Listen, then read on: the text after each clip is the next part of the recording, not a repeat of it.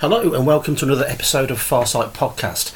I think these are going to become a bit more regular at the moment, mainly because of the fact that, of course, everyone's on lockdown. I'm on a bit of a furlough from my day job, so I've got more time to do these kind of things. So, apologies in advance if you start getting sick of my constant rambling.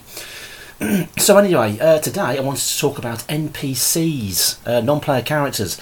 I've been reading quite a lot recently about uh, voicing NPCs and whether you know you should voice act each of the characters that you've created to come across the players. Don't think that's hundred percent necessary. Um, as long as you can get across what the NPCs are feeling, even if you just say the NPC looks a little bit upset, um, there's no need to go into voices. It does help for story and sort of dramatic immersion for sure. So what I tend to do is my major NPCs that are going to have a big influence and going to be recurring, or they're the big bad, or the big good, or the, or the big brother, whatever. Uh, those are the ones that I will give voices to. I will think about accents, uh, I will, that you know that aren't offensive, of course. Uh, I'll think about accents. I'll think about um, you know, the, the, way that they talk, their attitude, that sort of thing. Because then that brings the NPC to life. Especially if it's an ongoing NPC, he's going to be covering dozens of games and doing all sorts of things. I don't tend to do that with my sort of background NPCs, the kind of walk on parts, you know, uh, the guy basically giving directions to the tavern, that sort of thing. Because, one, there's not much point, and two, it's difficult to keep track. And when um, one NPC starts uh, sounding very much like the other, then the players will start going, hang on a minute, wasn't that the guy we talked to earlier? You know what I mean? Hang on a minute, aren't you the bartender? I thought you were a blacksmith. You know what I mean? I mean that doesn't happen literally, but it kind of brings across that effect. It kind of makes the world feel a little bit more bland. So a lot of the time, the background NPCs, I'll be talking in just normal voice, and I'll say, "Yeah, sure, I'll, I'll, I'll tell you where that is. Uh, just head down the road and turn to the right. Doesn't matter if it's male or female. Just head down to the road, turn right, and that's where you'll find uh, the Blue Lobster Tavern. So, you know what I mean? That's that, that, that that's that, that's enough because they're just looking for directions. I'm not going to sort of start going into proper Shakespearean. Oh, head down the path and turn to the right. For some dude you've just literally just met on the street, who doesn't mean anything to the story whatsoever. I'll do that kind of voice for a major NPC. So if it's like a recurring barman, he's got a big, big, big rough voice. What are you doing here? don't, don't you get into another fight in my bar. You're going to pay for that. You know what I mean? Then, then you start adding those voices, and when those voices become recognised for those characters, it then makes the world feel a lot more alive, makes it feel a lot more real to the players in the actual game. One problem that I did have quite a lot when I was doing voices was uh, originally was that um, the players would then sort of take notice of smaller NPCs, uh, and then they get a lot of the attention, and they'll get a lot of the attention that I didn't want them to have. So they'll quite literally be in a tavern, they'll be looking around, and there'll be the shadowy elf in the corner looking a little bit dicey. There'll be the big uh, boisterous dwarf getting a bit drunk.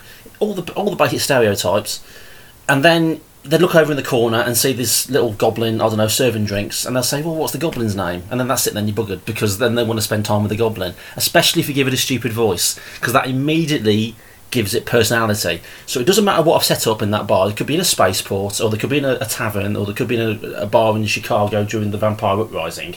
It doesn't matter what major character I've created. I could I, I've given him a massive modus operandi. I've given him a huge personality. I've given him all this stuff. There he is. That's the guy they're supposed to meet.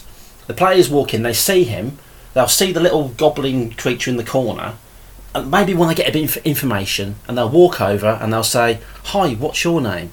Uh, and can you tell me where so and so is? And the goblin then comes across as quite a, a cute, endearing character. Oh, my name's Nob. Uh, there you can go and speak to that guy over there, he'll help you out. And the next thing you know, all they want to do is speak to Nob.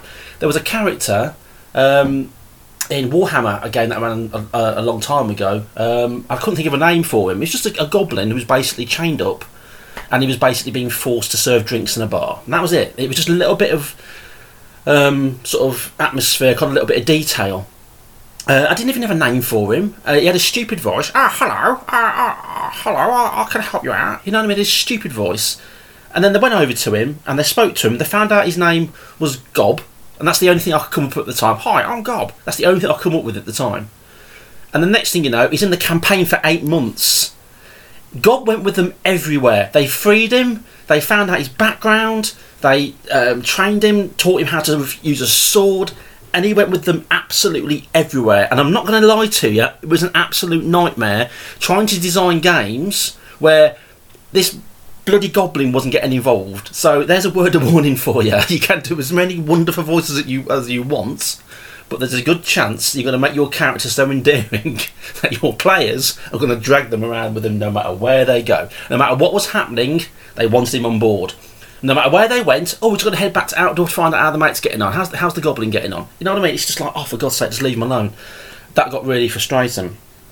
Apart from character voices and, and voice acting and stuff like that, uh, but of which I'm not. I'm not a voice actor. I don't do anything like that. And, and good luck to those people who can do those kind of things. If you if you've got the range to put a voice on for a character and bring that character to life, then oh, I'm, I'm so envious. Then then all more power to you. Then you go ahead and do that. But don't think that's the bar. Don't think that's something that, as a GM or a DM or, or a uh, referee or whatever you want to call yourself controlling the game don't think that's a bar that you have to meet. It really, really isn't. As long as you get across the feelings of that character, like I say, even if you just say, yeah, the barman looks at you and says, "Oh no, you can't do that," and he's looking really downbeat about it. He, he obviously a little bit down about the question. As long as you get across the feeling of that character, then that should be enough. That should be enough. You don't go into, you don't have to go into, into I don't know Mel Blanc sort of mode and sort of define that character just through his voice it's what that character does that defines it, not how it sounds a lot of the time. So, when also when I'm creating NPCs as well, yes, the voice and what have you can be important, uh, or the, you know, getting across their um, intentions can be important. But what I find is more important a lot of the time is what they're actually there for in the game. So I developed this little system called a MOP, M O P. Uh, the M is motivation. The O is um, oh, I forgot it is. The O is objective. That was it. Should have written this down. The O is objective, and the P is personality. So your motive uh, and what they're actually there for. You know, why is it there? Uh, well, somebody burnt down my, my village and I'm seeking revenge. Yeah, all right, Conan, calm down.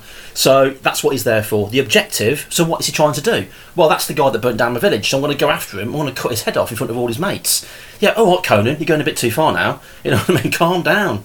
And then uh, the personality what what are they like? How do they come across? And you got to if you take the uh, the motive and the objective into uh, consideration, then you can actually create that kind of personality. On gruff, I can be a little bit boisterous, uh, uh but at the end of the day, I just get the job done, and I'm quite monosyllabic.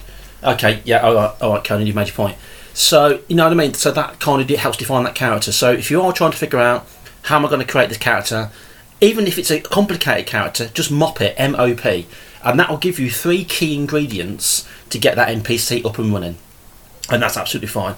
All the voice acting, all the affectations, like a, a raised shoulder or, or a slightly bent jaw, so they sound a little bit different, all that comes later. If you're new to the to the hobby, don't stress about any of that right now. Just concentrate on telling a good story and having fun with your friends um, I'm not going to lie, actually have putting those voices on can create a really tense atmosphere, especially if it's a recognisable voice and the players come back to it and they'll hear that voice behind the court, behind the curtain or what have you down the hall, and I think, oh my god, that's that's Baron von uh. Oh no, it's him again. You know, they've recognised him without you even having to tell them who it is that they can hear. But if you have to tell them who it is that they can hear, then do so. Remember, you're all there to tell a story. Also, just very quickly before I go, uh, players, as players, you are not expected to talk in character. You're not expected to put a voice on. You're not expected to put an accent on. Anything like that. If you can, absolutely fantastic. Absolutely fantastic. That will really, really help the immersion into the game. But I also don't demand from players to talk in character, even if they're using their own voices. If they want to say, my character says, put the gun down or I'll shoot, then that's absolutely fine. If they feel comfortable doing that, as long as they're comfortable, that's absolutely fine.